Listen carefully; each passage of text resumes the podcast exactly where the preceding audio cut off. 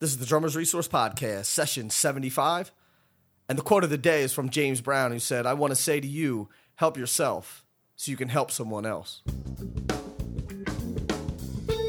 You're listening to the Drummers Resource Podcast, home of in depth interviews with the world's greatest drummers and industry professionals.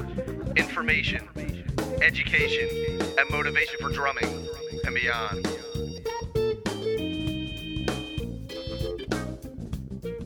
What's going on, everybody? Nick Ruffini here with another session of the Drummers Resource Podcast. And if you want to learn how to effectively market yourself to get more followers, more exposure, and more gigs, then check out my free webinar, Marketing for the Modern Musician. And I'll teach you how to get your online presence up to a professional level to help you get those gigs, help you get more exposure, and help you get more followers. And you can learn more at drummersresource.com forward slash register. The interview that I have today, I'm really, really, really excited about. I have Robert Mousy Thompson, who has played with James Brown, Wilson Pickett, Rufus Thomas, and a slew of other people. He did some work with the Black Eyed Peas. And the reason that I'm really excited about this is I am a very, very, very big James Brown fan. James Brown is probably one of my favorite artists, if not my favorite artist.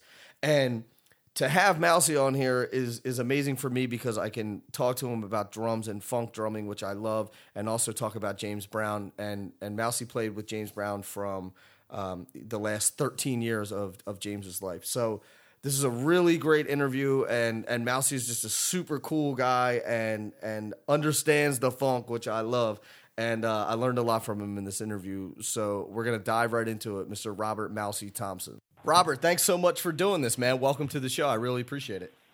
Hey, man, thank you for having me. Absolutely, absolutely. It took us a little while to get it all get it all lined up, but I appreciate you doing this. I'm taking you away from your from your Sunday football, and I feel bad. So don't ask me who my team is. We'll just keep it moving. I will, well, that's that's going to be the next question. so, who's your team? Red Washington. Okay, the Redskins. I wasn't sure because I'm I'm an Eagles fan, so so all right, uh, but I would because um, you could go either way. I mean, you could be a Ravens fan. You could be. Well, know, well, we have I have two teams, you know, between the two, but Washington definitely. There you go. So you're originally from? Are you originally from the D.C. area? Southeast, born and bred, man. Oh, okay. Okay. Yes, sir. so I always I always like to get the backstory of of how people got into drumming and and we're talking a little bit about you being from DC. So how did you get into playing? You know, it's ironic to me because uh, I started out as a vocalist. I was in a group, mm-hmm. had a big band, man, horns and the whole nine yards. And believe it or not, we were doing a lot of James Brown stuff, and I was a dancer. You know, I love dancing, doing James Brown. Right. And during that time, as a kid, you know, I'm, you know, growing up, you know, just singing and blah blah blah. Right now, I'm getting the antics and the, the understanding the hits from the drummer when he went down to do his splits and everything mm-hmm. when James Brown went to do his splits. So the drummer that I had during that time, you know, he wasn't giving me, you know, what I was looking for when I go hit the splits. so I just hopped behind the drum kit and I just started playing and I knew exactly what I wanted to hear. And from that point on, I think you know, I was about 11 years old, nine or nine or 11, somewhere between there. And I started just playing drums. Hmm. so wait, wait, wait, wait. So you had this band. Were you guys out performing and and doing all that stuff, or you, were you just doing it for fun? Yeah, I was working with like the uh, Park Service band. You know, it was uh, it was you know you know at that time you know they asked me to come up and perform, but I didn't know what I was doing. I just loved the stage. You know, right, right. I wanted to sing. You know. But these guys are building the show up around what I'm doing. You know, I'm doing a little James Brown. I, I may have done about three numbers or something with them. Right but it was a big hit. You know, they looked for me to, you know, I did a couple of TV shows and nice. I just wanted that stage. I didn't care about the cameras in it at, at the time, you know. Right, right. So you get behind the kit at, you know, between your 9, 10, 11, somewhere yeah. around there. And what, it just, oh, did it just come and naturally? It just all natural, man. And, you know, I, I'm one of those drummers that play open-handed on mm-hmm. the right I do know that, kit. yeah. So, and, um, it it was just ironic, and and then wound up later on working with the guy who got me totally involved in music, and that was James Brown. Right, and we're gonna get into that because I definitely want to talk about that because I'm a huge James Brown fan.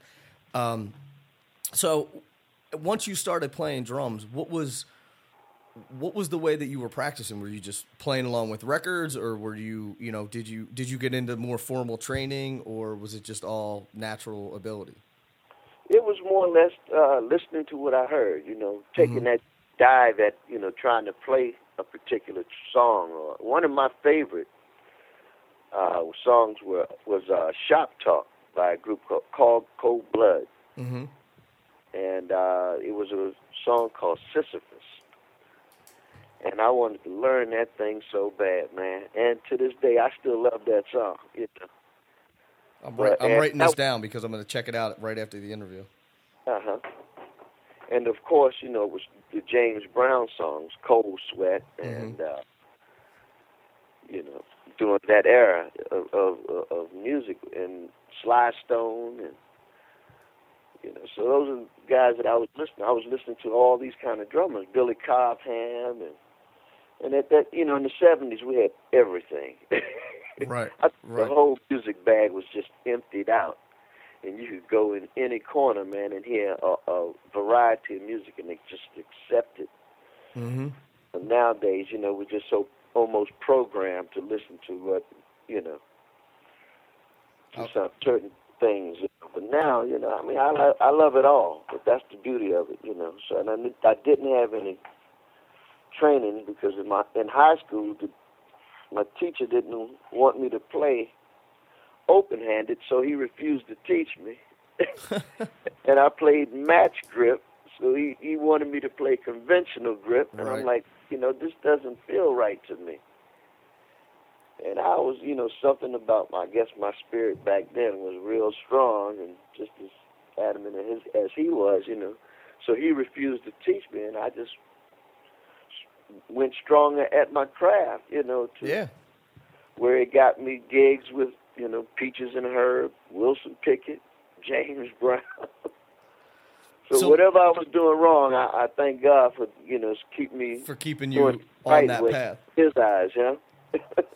so it's a it's a long journey from going from being, you know, 10, 11 years old, just sitting behind the drum set to playing with these people like Peaches and Herb, Wilson Pickett, and James Brown. So, walk us down that road a little bit. Tell us what that what that journey was like and how you got to that point. Well, you know, like I said, once I got into playing the drum kit, I fortunately was started this group called Third Stone from the Sun. You know, everybody knows that song from mm-hmm. the Jimi Hendrix album. So uh, we had a group Third Stone from the Sun. We played Funkadelic. Uh, Jimi Hendrix, uh, Alice Cooper. And we were, you know, we're in this urban black neighborhood, you know, and everybody looking at us like, what is going on? but we came with everything. You know, like I told you, that music bag in the 70s was so beautiful, man. It wasn't about color or anything. Right. It was all about music. And everybody who played music or if the music was coming out, people were coming out. And um, I started working with uh, that group. That was my one of my first groups of drumming. Then I got introduced into working behind uh, singing group, which was Skip Mahoney and the Casuals. Mm-hmm. And that was another lesson learned. You know, the things that they wanted, uh, you know, in their music, like accents. You know, when they throw their little hands up in the air, a little slide. You know, of having to open the hi hat. Right. And show this as they were performing. You know, so all of those things taught me how to play. You know, these mm-hmm. groups and people that I listened to. I mean, and it, more or less, like you said, it was more me hearing the music. You know, I'm more or less. Those were my teachers. Everything I heard. Sure. yeah. Now, were all the bands at that time, and I don't want to say all the bands, I don't want to generalize, but a lot of the bands were doing the same deal in terms of like choreographing the drums with the dancing and and you know throwing their hands up and all that stuff. Um, so I guess it's a two part question. One was that what most of the guys were doing it, and two were most of the guys doing it because that's they were getting it from James Brown and guys like that. Well, no, that was just a part of that music. You know, I'm thinking mm-hmm. about Temptations and you know, I guess there was always a melting pot of listening to everybody at that time. Right. know, so I can't say it came from any one particular person, even though James Brown did create that funk. Mhm. you know, Yeah, he did. But everything else is just, uh, you know, it was just uh, okay. Well, let's let's do do it this way and do it that way. It was I don't I don't even call it. Well, I guess I don't know what Motown, uh, soul music, hmm you know. That's all my favorite stuff too, man. That's, Yeah, you know, I was just, you know, my radio, what my radio was tuned into. I was, I listened to Tony Bennett, you know, hmm because of my household, my mom, you know, what they would listen to, Frank Sinatra, you know, hmm Coltrane, you know, you know, no telling what was going on in my house, you know. Right, right, right. So as as a little sponge, I just soak it up, and whatever comes out of my drumming came from all of that, you know. hmm hmm So now you're I- playing. You're playing in these uh, in these bands, um, and playing with some some different singers and and things. And then, so where's the journey go from there? Oh, from that journey, it led me into uh, that touring world, you know, where I started touring. I started recording. That was one of the acts, uh, Skip Mahoney and the Casuals. I, I kind of recorded with them. That was like my first introduction into to recording a record, which locally it was a big record. hmm And what And- year? When was that? That was like in '75, I guess, '70, somewhere, somewhere around '70s. Oh, okay. and um, from that point on, led me on to working with other groups, and just moved on. You know, and then from that group, I would say into Peaches and Herb. You know, because now I'm working locally, working with groups that was comp- that would, would would be in town with need a drummer. I was working with Rufus Thomas, Carla Thomas. Uh, uh, worked with. Uh, Benny King, you know, hmm Harold Melvin and the Blue Notes. Nice. so from one extreme to the other, and even today, I'm working with uh, Jeff Skunk Baxter from the Doobie Brothers, uh, Barry Goudreau, and uh, Fran Sheehan, Leroy Romans from the. Uh, I mean Leroy. I mean Barry and Franny from the group Boston. right. Roy from the group The Wailers. and Jeff Skunk Baxter from Everybody. you Yeah, know. he's been with every. yeah, you know. So we have a group called the American Vinyl All Star Band. So and that's all rock and roll, incorporated with a little of the Wailers, a little James Brown, and everything that they've done. nice. Boston to what you know to uh, Doobie Brothers to Steely Dan, and Danny Bicel from uh, the group Foster Child out of Philadelphia. Mm. So he's doing all lead vocals. So it's it's it's a great group, and we have Charlie Colin. So and and it grows from the group Train, and he's he's a, he's with the group as well. Oh wow! So you guys got some some heavy hitters in that band. Yeah. So I mean, if I'm not there, we have Carmine Appice coming out to play. You Nice. know, uh, uh, Slim Jim from the uh, Stray Cats, Mm-hmm. And we and we do a lot of things for you know great causes. You know, charity events. You know, like for wounded warriors and, and things like that. That's awesome. Mhm. So So it's funny how the music world can just take you into so many other different genres, like what we're talking about. So it started me from, you know, with the singing group into, well, not really, but my first group with the rock and roll with the, the multi blend right there. You know, my first drumming gig was, like I said, we played rock and roll, funkadelic, James Brown, and then into those singing groups, Peaches and Herb, and on and on and on. Right.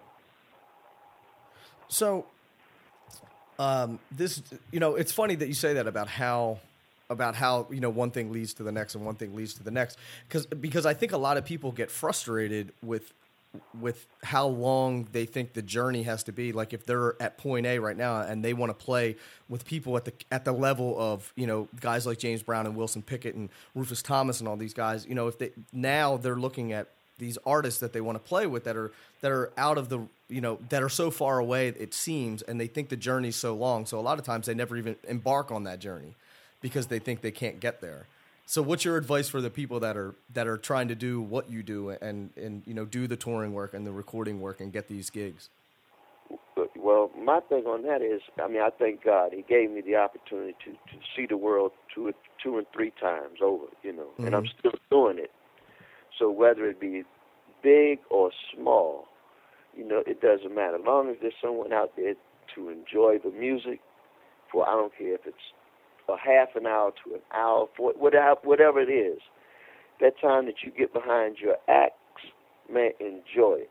You know, because it's a moment for someone else. It's and the moment for us to see that someone else happy. Agreed. I agree with that. Totally. So we were talk we're talking about, you know, getting bigger gigs and, and playing with bigger name acts. So how did the how did the James Brown gig come about? Well, that was through a guy that worked with me with a group. I had a group here called Finesse in the Washington D.C. area, and uh, we had uh, in that group. Uh, one, he was the guitarist. Uh, worked with uh, Prince, uh, Mike Scott, Reverend Mike Scott, Mm-hmm. uh, and uh, well, Larry Friday. He was the guy who found me. You know, he called me up and said, "Hey, man, would you, are you interested in working with James Brown?" and I'm like, "Well, of course." And Right. Larry managed the group Finesse, so you know, at that time, and we had dissipated. You know, it's another one of those groups that you're in. Mm-hmm. That you know, you go as far as you go, and you go to the next thing. You know, you never can call your own shots. It's always, you know, you're only led. Right, right. You know, it depends on how you look at it. Mine, mine is, you know, definitely through the creator. So, Mm-hmm. but anyway, I got that call from from Friday. Hey, man, you interested in working with James Brown? I'm like, yeah, why not? You know, Of course, yeah. who wouldn't be? You know. Right, right. So yeah, I got the call and I went down to Augusta, and uh, I went down there totally wrong because uh, you know, Mr. Brown wanted people in you know slack shoes and tie, you know, just like you're going to work. You know? Right, right. So I'm going down there with baseball cap, backwards, jeans, sneakers, everything that he was up against. You know, he didn't like, right? Right. So I go to change, change back into, uh, you know, you know, to some clothes that I thought would be all right for this rehearsal. Then I stuck on some shorts, you know. The band gave me, you know, no man, you got to go back and put some clothes on. You know? so, you know, I got there, and once I'm getting there, I'm thinking I'm just getting, I'm the only cat that's going to be here. Right. I get there, there's drum kits everywhere, you know, the aud- you know, people coming in to audition. I'm like, whoa. But fortunately enough, before I got there, I kind of did some research on Brown, you know, Mm-hmm. to, to some of those signature things that he was doing, like ba ba ba ba ba ba ba ba ba, you know, Right. those kind of things. And uh, so by the time I got there, make a long story short, you know, they were auditioning all the drummers. You know, everybody's going around, around, around, around. You know, playing certain songs. And, you know, once he got back to me, he had me sit still. He said, "Hey, son, sit, sit, sit, just sit here." And he looked out to everybody else, thanked everybody else for coming. He said, uh, then he turned to me, held his hand out, and says, "Welcome to the family, son." Nice. And from that time on, I was up with them until the time he passed in 2006. So how long were you playing with him? I was actually there with him for about 13 years. Hmm. When he got out of prison for the last time, I, right, right. you know, and uh, from that time on, he, he was steadily climbing, man, from that point on. Mm-hmm. I actually now that now that you mentioned that um, that you were playing with him up until he passed, then I would have seen you. I saw you guys at uh, Bonnaroo. Yes, sir. Yeah. Great so time. so that was so you were you played that gig. Oh, yeah. That It's a was great. it. It's a great concert, man. I was pretty far away, but but uh, but I caught it. So it's the first first and last time I ever saw James Brown live. So Oh yeah, man, that was a great time, man. We were always moving. It, you know, a lot of times I would like to stay for performances of people that were there with us. You know, Right. We we miss a lot of that. You know, that's the other thing about being a musician, man. You miss a lot, but you catch a lot. You know. That's what I would say. I always I always miss other bands because I'm usually playing. You know. Exactly. you know. So what was what was uh, the relationship like with him? Were were you were you guys close, or was it more of you dealt with everybody in the band and he he would just come up, he would just show up for the gigs and the rehearsals? Well, you'd get all of that and some. You know, he'd make, he was like you said, welcome to the family, and Mhm. it went on. You know, I would get calls in the middle of the night. Hey, son, how you doing? You know, what you doing? I- It's five o'clock in the morning. I'm asleep. I'm not going to tell James Brown I'm asleep. I'm like, hey, y'all, I'm I'm up. What's going on? Right, right. You know, so uh, we would talk, and he would always, you know, go back to the the show. You know, what, what you think about the show? Now I got to sit up and think about which show he talking about. Right. So we've only done like a hundred million of them since I've been here. Uh, You've done a hundred and two thousand million before I got here. Right. So what show are you talking about? Yeah, exactly. So what show you talking about? You don't want to jump the gun because you never knew what you know. You never never wanted him to think that you knew what, exactly what he was talking about. So, hmm but uh, we we we talk about the show just little things, touch bases, you know. And he would call, you know, he's just like a family member. After a while, it was like, hey man, I'm just hooking up with my family, going out to eat, play some music, hit the gig, hit the road, you know. Right. Well, and the reason why I specifically asked about it is because there's, I always hear, you know, he's always depicted in a couple different ways. I mean, some people depicted him as, you know, this really, really outgoing, nice person. Other people depicted him as being just like a, you know, just a really tough guy to work for and, and kind of, you know, self centered. And, and then other people portray him as being this this genius, and which he is, you know. But that was, but saying that that's the only way that he can be. So everything else to him is secondary to his vision and and his his genius. But see, and all of that and what you said, that's all of it. And if you got tough skin to be able to deal with someone like that, because that role doesn't come easy, you know. Sure. He has to be that way, you know, and controlling almost in a sense, you know. And you Mhm. have your, I mean, I, I would have my limit, but when Brown did what he was doing, you know, you would listen. Right. Right. So let me try to give him what he wants, you know, because if you didn't give it what what he wants, you're out of there. Yeah. It was just that simple, you know. Right. Didn't he find people on stage like if they made Oh, him? I caught the last part of that when I came in, but it, it gradually kind of grew away, you know. But yeah, he would. There'd be like a guy standing on the corner with like a clipboard, like writing it down. yeah, yeah, because uh, and but he would remember. Because now you know it's like uh, you know after we do a gig, you know he might get called in. Uh, bench one, bench one, come on up in here. and that would be Roosevelt, R.J. You know. right. the RJ would come into the dressing rooms. Okay, Mr. Mousy, he want to see you in the room.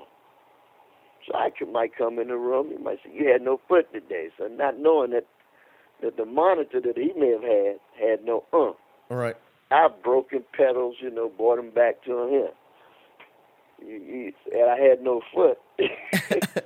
you know, but you know, little things like that as you got into, you know, knowing him, and he'd call it sabotage, you know. Right. But he, he would almost make you mad, you know, because while we're performing, he said, "You got nothing," you know. Mm-hmm. Mm-hmm.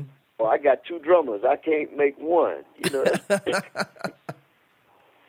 you know, those are the kind of things. Thanks for the vote of confidence. You know, you almost want to, you know, curse him out. You know, and he's saying these things without a curse word. right. So you know, but it only built you up. You know, it made you better than you know. You wanted to to satisfy this man. Mm-hmm. That was the whole key, you know, because you knew how what he was about. I knew was what he was about from Yeah. his earlier time. You know, just watching him. I'm like, and that was the whole key. You had to always watch him because he may go into, you know, he might be singing, "Try me," and then ba ba ba ba ba ba ba ba ba, Right. boom, bing, boom, you know, and go right into another song. Sure. and if you miss it, Yeah, and you got to now, at being in the position that I'm in, I got to think tempos for him. mm-hmm. You know, so I got just that little, that little extra wind up. He might want it a little faster, or he might want it a little slower. You know, Mm-hmm. so you know he take you on those little journeys. But you know, and, and that's what was exciting to me. I look forward to that kind of challenge. You know. Sure. Sure. So now, did you get a chance to see Get On Up? Yeah, I did. Yeah, Good what- movie. what'd Great you movie, think? man. I think it was very. It was a great move. Yeah.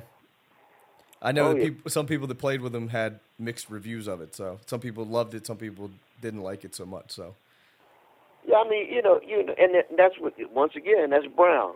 Right. He's gonna leave you like that. You Right. Know? but you you're gonna enjoy it, and you're gonna have mixed reviews about it.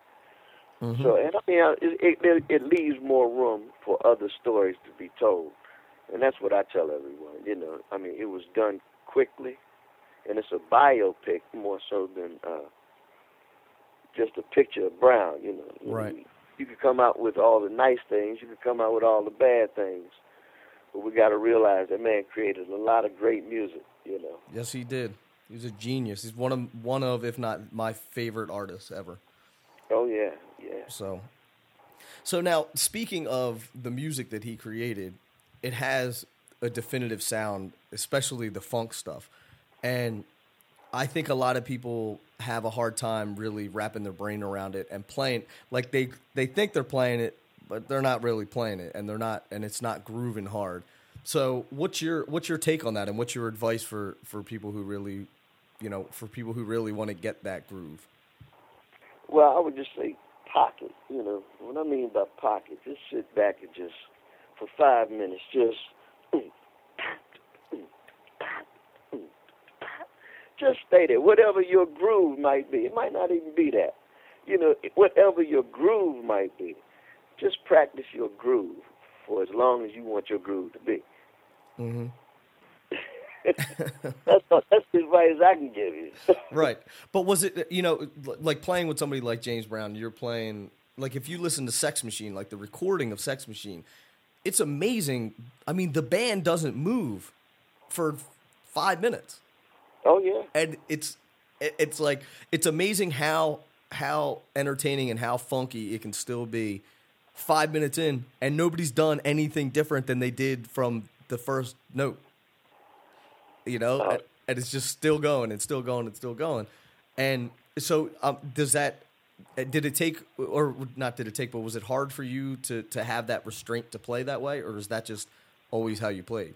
No, that, that's pretty much how I like playing. You know. hmm Nothing fancy, nothing not nothing fancy, but nothing flashy. Yes, you know the funk is always just a little glare, a little glare this, a little glare that, but you want to stay right there in that pocket because you want to see those people moving. You want to hear that, see that head damn near come off the neck. You know, you want that rock. Yeah, man. That's like my brother sent me some funk the other day, and he was like, "Before you listen to this, he was like, you might want to put on a back brace first. That's right. I said, "Is that funky?" He said, "Yeah, it's a man that understands. right? he said you might want to put a back brace on. He's a man that understands. Give him my best. I love it. I, I had to funk out with him one day. yeah, man. We're close too, man. We're uh, well. He's outside of the Philadelphia area, so Oh, okay. yeah. So if you guys are ever uh, coming up through Philly, man, I definitely or uh, and I'm in New York, so either way, man, we gotta we gotta catch up when when we're in the Oh, same definitely. locale. Oh, definitely. Whenever I'm in the area, I definitely gonna buzz you up, man. That that is a plan. So, so all right. So I want to hear. All right, I I love funk. I have a, a huge funk collection. But for people out there that need to find some new funk, who do you suggest outside of James Brown? Oh man. I know the list is long, but I just want some. I want some golden gems. Nowadays, I mean, you talking about today or I don't. I don't care. today? I'll take any funk anytime. So, Well, like I said, one group with I mean I loved and admired was Cold Blood. hmm I mean, and that was like I say the earlier days, like the Sisyphus album. Uh, who else? Uh, well, of course, the Headhunters, and that was Herbie Han- Herbie Hancock yeah, yeah, yeah. Uh, with Mike Clark. Those guys, and uh, who else? Uh, man, see, you know, those that's one of those questions that now everything is like right. my Rolodex is going crazy. well, my computer to go on tilt, man, because it was so much music back then, you know. hmm I just wanted some golden gems that you're like, man, you should check these guys out because you know a lot of people have never like what for me. When people are like, oh, what you know, give me some funk stuff. I'm like, all right, outside of James Brown, I'll give them like, you know, Dyke and the Blazers or something like that that There nobody's. you go. Yes. You know- Wilson Pickett, You know, I mean, see, once you trigger it, is is on and moving. Yeah. Right, right. But I want to hear it from you. I want to hear your golden gems. I want to hear the ones that you're like, man, you got to check out a couple of the like, you got to check out one or two of these bands.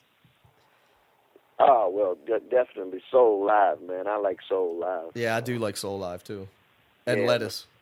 And Lettuce, exactly. I had the privilege of uh, working with my man, the guitarist. Oh, Eric Krasno. Yes, Yeah. a bad man, man. We worked with uh, Christian McBride, and uh, I had the privilege of having Clyde Stubblefield on my left and Jabo Starks on my right. Christian McBride, he was the musical director. We had D'Angelo singing, Oh man. uh, Angelique Kidjo, uh, Aloe Blacc, and matter of fact, uh, Mr. Boseman, the guy who played James Brown, he was. Uh, it was all for the movie. Get on oh up. really? Yeah, we had Fred Wesley, Pee Wee Ellis, and uh, we did nothing but Brown songs. This was at the Hollywood Bowl. That's awesome. Yeah, man. So it really was it was really nice, man. They had Clyde and Jabo right there, man, at the same time. And That's George two guys Ike- that I want to try to get on here too. Oh, definitely. I I we, we I have to give you a number so you can talk to them. That would be beyond excellent. Oh man, definitely. Those are two of the greats. I mean, because if it had not been for them, I would not been been in the seat that I was in. I got to give them the props, you know. right. Because I'm Yeah. guessing that you were like, you probably copped a lot of their licks when you were younger. Well, I had to play it, you know, with Right. Brown. You know, if I didn't play it as a kid, I had to know it by the time I got there. Right. Right. and uh, which you know he revised a little bit of those things, you know, a lot of those things, and which gave me a signature with Brown. You know, he Mhm. liked everything fast, man. I was like, Lord have mercy. yeah, it's funny, man. You listen to some of those some of those later recordings of him. It's like everything is up. Everything Oh, is yeah. real fast. Yeah, man. And, then, you know, and I when I got there, you know, I'm thinking, oh, here we come, get ready to play some uh, some of that old pocket, you know.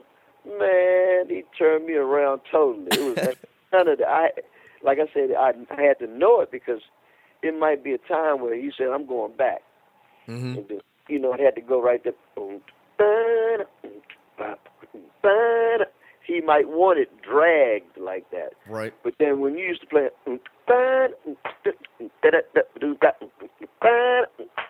you know, so you had to. So now, would he do that differently, like night to night? Oh, you you you would have to have a you know exactly. And on the drummers, you'd have to just almost fill him out. Hmm. That's You crazy. Because it's like one thing when if you're playing it all at the same tempo on one tour, and then the next time he's like, "All right, let's try." But like night to night, where you're playing it different, and I'm guessing that you know the even even at an up tempo or a, if it's a slow tempo, he probably manipulates the feel inside of the tempos too. Oh, no doubt. He would try to hit you, give you to hit something. Right. It's like a little accent or something. Uh, you're like, what? so you have to figure it out real quick. Right. And, and, you know, it's like, man, this man is incredible. Yeah. And And he's things- still dancing and singing and entertaining everybody too. Oh yeah, point to you know what he's hearing in the band. You know, by this point, you know he's a musical director. You know, he's not dancing that much, but he's hearing what he wants to hear. Mm-hmm. And you know, and uh, he'll go out and dance a little bit. But, You know, but he didn't have to do that too much. You know, Right. Right. Right. It's amazing. but he would. He would put his Yeah. all in it. You know, it, you know. I man, when I first got there, I thought it was going to last almost three years. You know, and I'm like, hold it, wait a minute. It's 13 years later. That's the longest band I'd ever, you know, played in. and that's know. a good one to have a long residency in too. exactly, you, you know. know.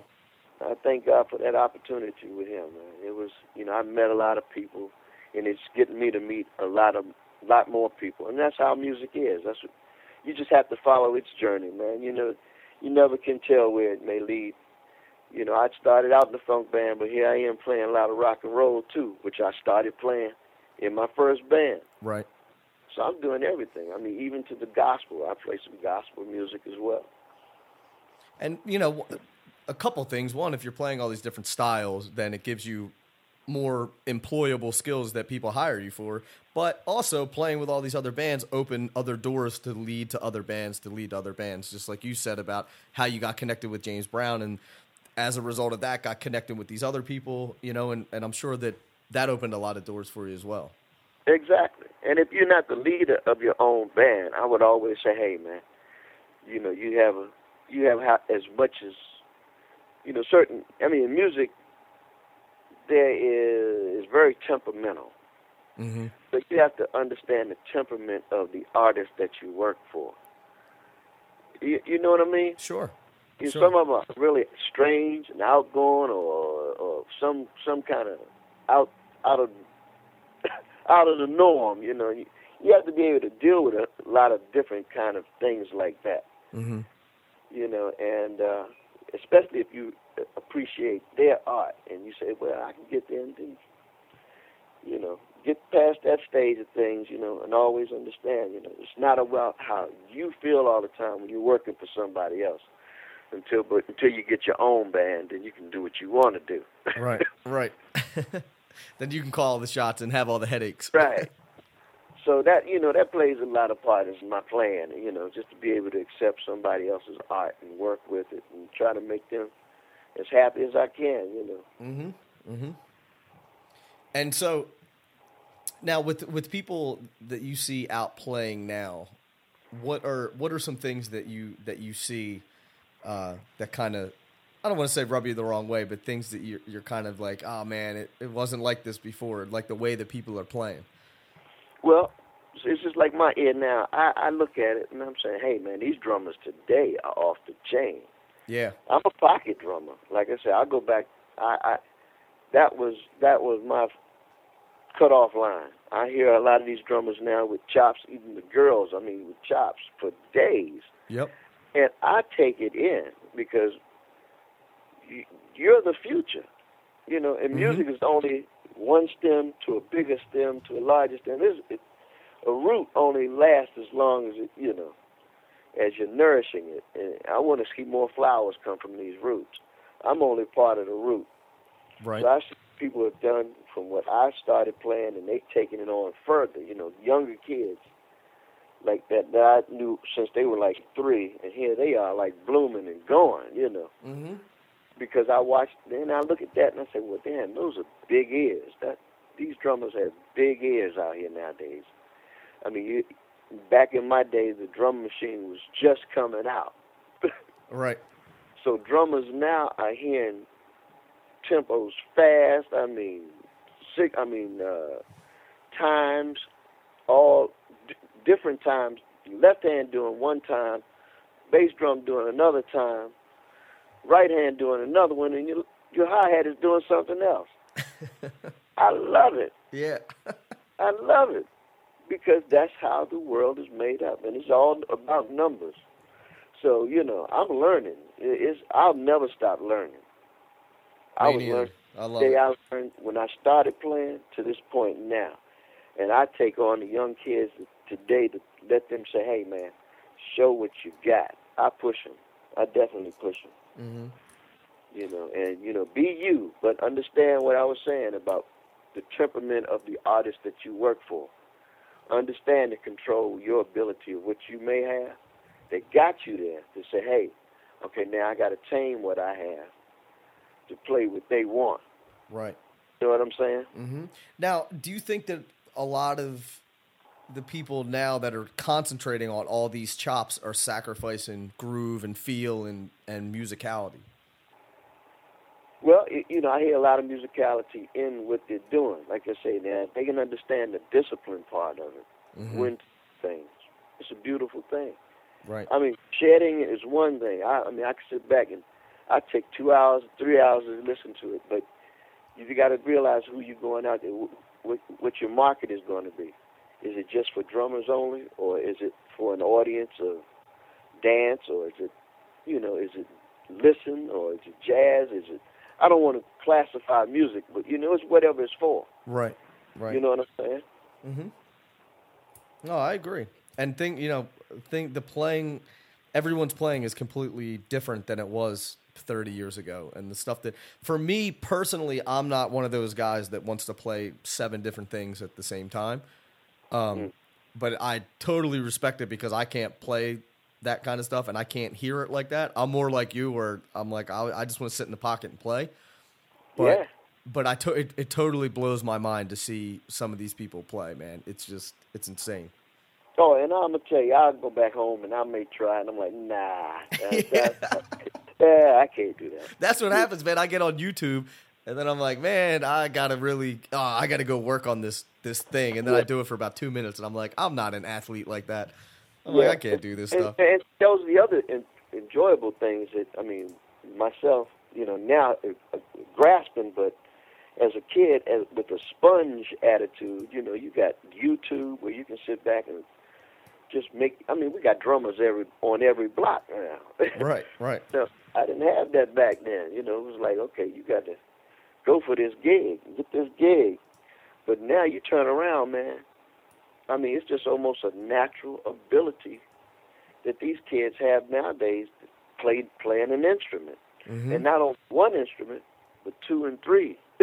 Yeah, I had I had one of my students, and he was a drummer, and then next thing you know, he's like, "Oh, I'm going to start playing bass," and then he started playing guitar, then he started playing piano, then he's coming in with whole tunes that he's writing and recording and producing and all this stuff, and he's like 15 years old. and they're good. And they're good, Great. yeah. They're great songs. Yeah, that's, that's what I'm saying. There's no way, man. I mean, I the future tomorrow, I'll have no clue what music will be like. But I know the future from yesterday will always keep keep. It, they're going to keep it around. Right, right, right. You know, that's the beauty about music, man. Mm-hmm. You go back to from when it started. Yep. And all the way to where, you know, because it'll never end. I don't think it'll ever end. That's the beauty of it. I love it. hmm So speaking of the future, what's uh what's the future looking like for you? What's on tap and what are you what are you working on and and, and what are you trying to uh to do in the future? Well, I got a, I got a little thing I'm doing now. I have a little James Brown Experience band, Mhm. and I don't know if anyone. Uh, this is Mousy Thompson in the James Brown Experience. I got a couple of little cats working with me, man, from the D.C. area. Anybody in the Bethesda area? Doing a little plug Is that all right? Nick? Absolutely, man. Absolutely. November 28th. Uh, it's Black Friday, right in Bethesda Blues and Jazz in Bethesda, Maryland. Uh, we're doing a James Brown Experience there, eight o'clock. You know, I play with a guy that lives um how he, he's in he's on the eastern shore of Maryland. So that's uh is that close to you? Oh, not far at all, man. That from Eastern Maryland, I guess it's probably about forty minute drive. Okay, yeah, I think he's in like he's in like the Denton kind of area, like Greensboro area. He's he's originally from Philly, but he moved down there uh, years ago. Might be about an hour drive. I'm sorry. Yeah, Okay. yeah, he's on the other side. I'm in Yeah. northern. That's northern part, like Rockville, Bethesda, Maryland. Well, it's funny that you mentioned. Well, hold on, let's go back to this gig, Black Friday. It's in Bethesda, Maryland, and where is it? It's at the uh, Bethesda Blues and Jazz Okay, on I'm, Avenue. And what I'll do is every every interview that I do gets a show notes page, and the listeners know that. And so I'll just have I'll have all of this information on the show notes page. So if anybody wants to check out the concert, they can go on there, and the links will be there, and they can check out more information. And also, so you mentioned your uh, the Rockville area, and I interviewed Chris Culos from OAR, who's from from the Rockville area as well. Oh, cool, man. And I think he said that you may you may know his brother or his uh, his father or something like that. Yeah, works at Chuck's. Uh, I don't know. That's all I know. Yeah, okay. Say no more. That's all I know. but I do. I was talking to Chris from OAR, and he was saying that, uh, and I told him that I was going to be interviewing you, and he said, "Oh, that's great." He said, "I think that he and my father know each other." So yeah, man. small world. Oh yeah, yeah. Music, I'm telling you, man. Music will have you meeting everybody. Mhm. Mhm. So you got the show coming up on the twentieth. You have um, Twenty eight.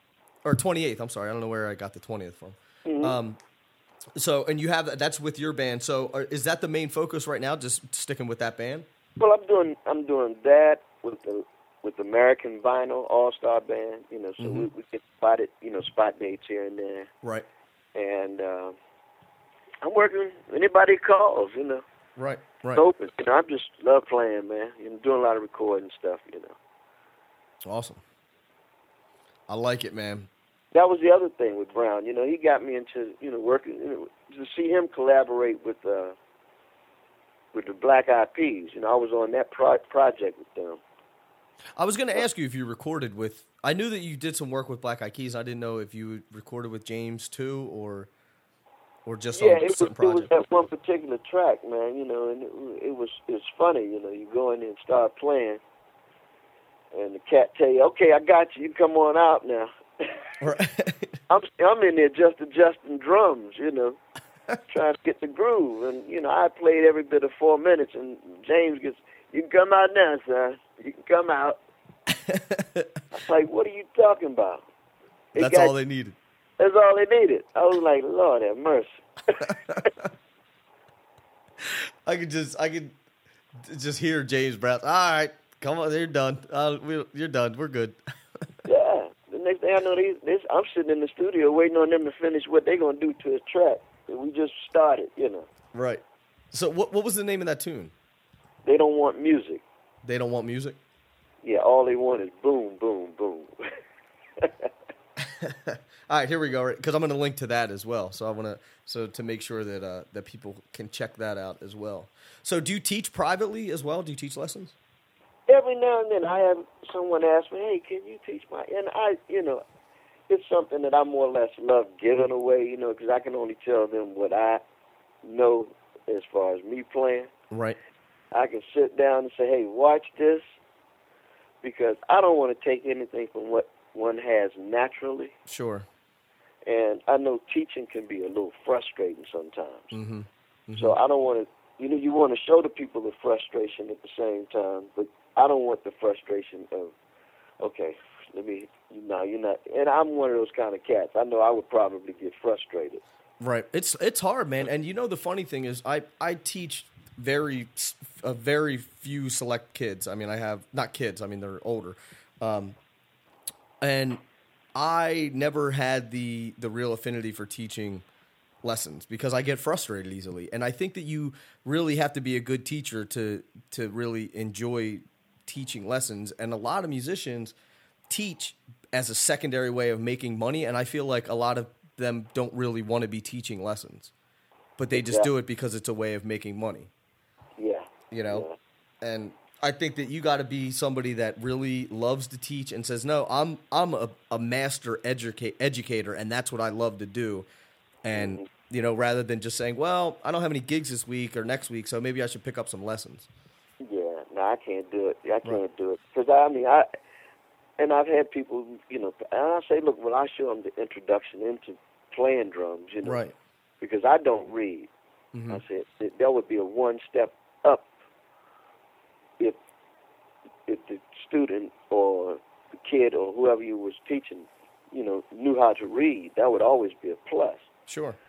But uh, at the same time, you know, it's just getting them to see things, certain things. You know. Like I said, I'm gonna have fun with them. You know, Mhm. I'm gonna come in, just sit down. We're gonna have some fun. It's not me criticizing what you're doing. Right. You know, watch what I do. You can take it or leave it. Right, right, right. And and that's how I, I kind of operate, you know. All right, so everybody call Mousy for free drum lessons if you're in the no. Ah. People are gonna be banging down your door, man. hey man,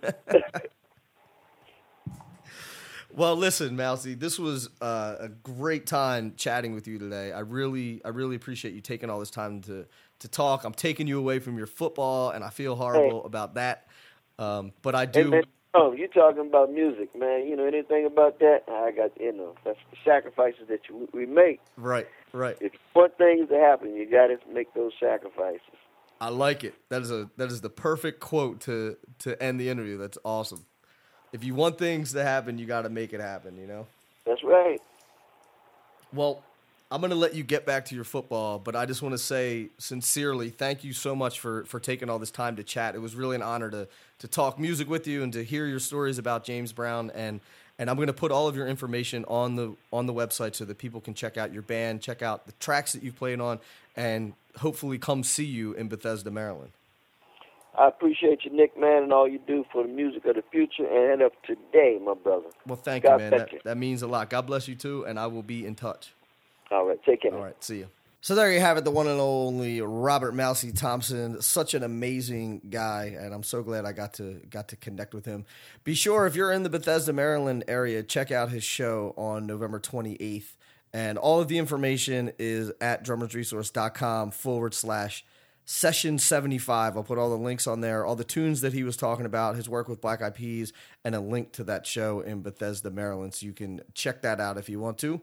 And also, if you're looking to market yourself effectively to get more exposure, more followers, and more gigs, check out my free webinar, Marketing for the Modern Musician. And I teach them all the time. They're 100% free, and you can learn more information about those webinars at drummersresource.com forward slash register. Check me out on Facebook, facebook.com forward slash drummers resource, on Instagram at drummers resource, and on Twitter at drummers r source. And until the next podcast, keep drumming. Thank you so much for listening, and I'll be talking to you soon. Peace.